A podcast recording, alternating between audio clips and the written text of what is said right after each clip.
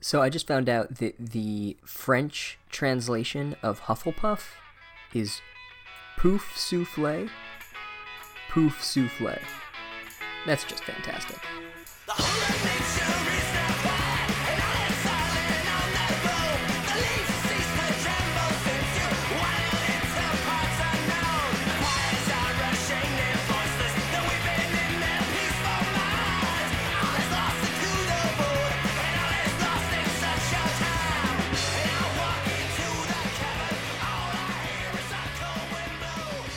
What up, guys? It's your boy Darren here. Should I do that? Should I be one of those like YouTube guys that like, yo, today we're gonna be unboxing chapter 11. As you can see, looks pretty bad. No, I'm not gonna. I'm not gonna be that guy. I kind of want to be that guy. There's like a part of me that wants to be that guy, and then a part of me that just wants to live my life and make fun of children's books. You know, it's a real struggle. It's a real struggle. It's a struggle between good and evil, really, if you think about it. And that's the theme of today's chapter. And but first, we have to slug through a whole bunch of bullshit to get there. So here's what happens. Uh, first of all, Harry's bones grow back. We don't even get like a couple of chapters of Harry waiting for his bones to grow back. Not even just like a little temporary disability we're just gonna move on from that shit like it didn't even happen. And honestly, that's disappointing. It would have been a cool choice for him to just have to be one handed for a little bit. Like maybe the ostra- ostracization is that a word? Ostracization of differently abled people could be explored. Uh, maybe we could talk about the way that students deal with him changing from like celebrity darling to outcast freak. Uh, that would be kind of cool, but no. Bones grow back in a day. And that's all there is to it. Or even just make it like something that is that matters to the story. Like I don't know, like oh my god, the the evil guy at the end of the book he has too many bones. Like we got to do a bones spell on him. I know how to do a bones spell or like, you know, like oh his one weakness is he can't stand being hit with a rubbery boneless arm. Like I don't know, just make it make fucking sense into the story. That's all I'm asking. That's all I want. So then, uh, Ginny Weasley is like scared because Colin Creepy was turned into a statue, and everybody in the school is scared, and she is one of everybody. And so her brothers like dress up like scary dudes and jump out at her from behind statues. Like, you know, like let's take this traumatic episode in this person's life and just amp it up a little bit. But the best is that the description says that Harry felt like George and Ron, or George and fucking, I don't know, Ron. What, what's the other dude's name? Fred? Th- those dudes were going the wrong way about cheering her up. Like, Harry is so stupid, he just thinks it's all a big misunderstanding. Like, no, guys, that's not how you cheer someone up. That's how you frighten and torment them. You got it all wrong. And then, so then we get a description of the weird sad kid who lost his toad, and he's all scared too and he gets tricked into buying a bunch of dumb bullshit to protect him. And so it's basically like, remember me? I'm still a weird, shitty, scared kid. Hope you didn't think the fact that I overcame my fears in the first book would have any lasting impact on my development as a character. My growth was temporary, and I have since regressed so as to put myself uh, in a position to replicate the exact same character arc once again. It's like, well, why wouldn't my character arc be identical to the last book? Harry's sure as fuck is.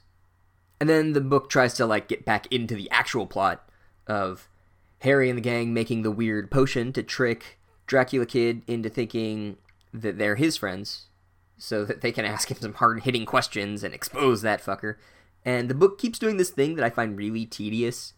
It's like way too invested in the specifics of all the nonsense potions but without explaining any of it. It's just like, so Harry's swelling solution was far too runny, but he had his mind on more important things. So it's like, first of all, who gives a shit about whether his swelling solution is runny or not?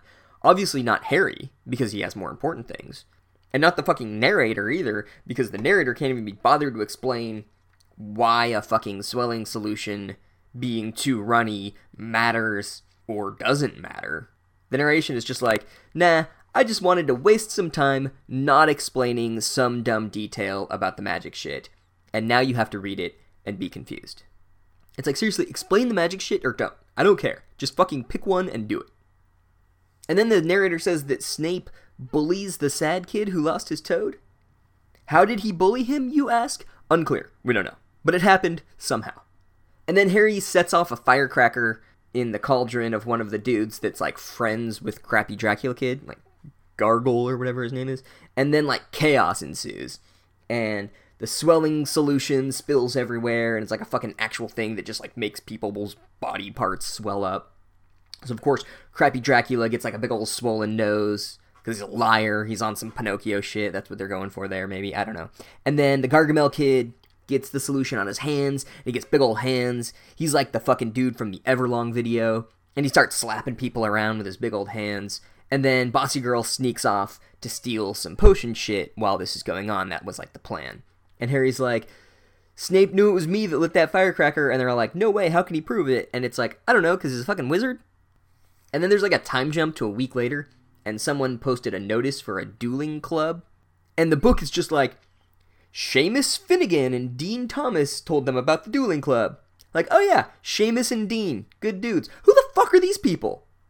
This is like the scene in the room where the two random people just walk into the house like halfway through the movie and you have no idea who they are. And it's not even like two random dudes from Ravenclaw named Seamus and Dean. It's just like Seamus Finnigan and Dean Thomas. You know those guys.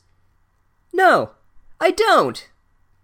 And then they all go to the club, and of course, it's being taught by Sue Grafton, and of course, there's more time dedicated to Sue Grafton being a bloviating idiot, so that's fun. And then he's like, My assistant is Snape, and he gives Snape a look. Like, you're my son now. Your kids call me daddy. And so, apparently, the first rule of Dueling Club is that you wave your dick around. Metaphorically.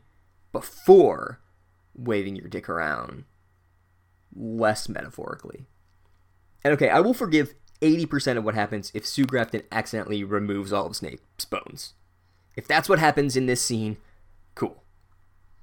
But that's not what happens. So they duel, and, and they literally pull out their wands and wave them at each other. Because that's how you duel in this universe. And Snape yells out, Expelliarmus! And Sue Grafton yells out, Phallic Symbolarmus! Oedipal Insecurius. No, he actually yells. I'm, I'm going to read this here. He yells, Four inches is completely within a normal distribution. That's weird. That's a weird thing to say.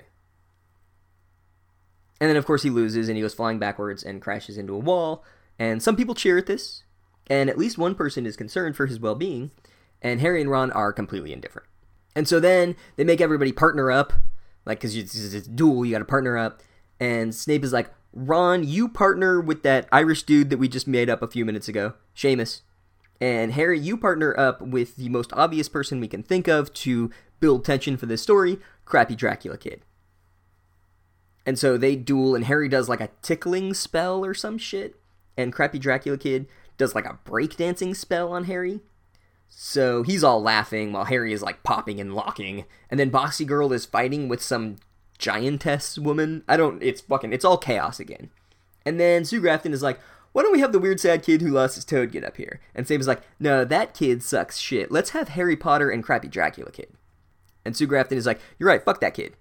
And so then they duel, and crappy Dracula kid has a fucking giant black snake come out of his wand. So we have like concentric fucking phallic symbols right now.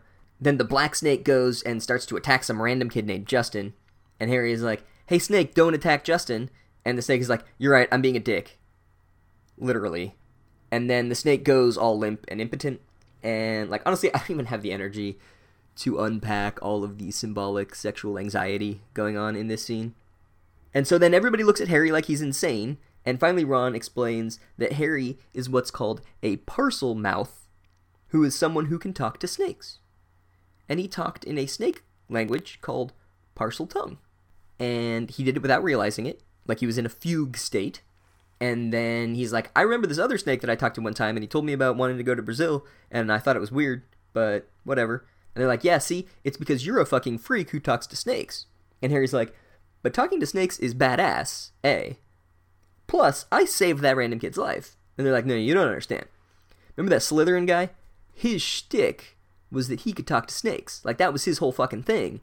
And you know how much everyone hates that guy. They hate him so much that a whole 25% of the student population identifies with his basic personality characteristics. So you know they hate him. So then Harry like gets all like emo teenager on us and he's like, I am not a Slytherin guy. I'm a Gryffindor guy. I'm brave, not evil. I'm gonna go find that random kid Justin and tell him that I'm brave and not evil. And so he goes and he tries to find that Justin kid. And he goes to the library and there's all these Hufflepuff kids and they're all like gossiping about Harry. And they're like saying exactly what Ron and Bossy Girl told him earlier. So we just get a repeat of that. And they're like, eh, you're fucking evil guy. You like snakes.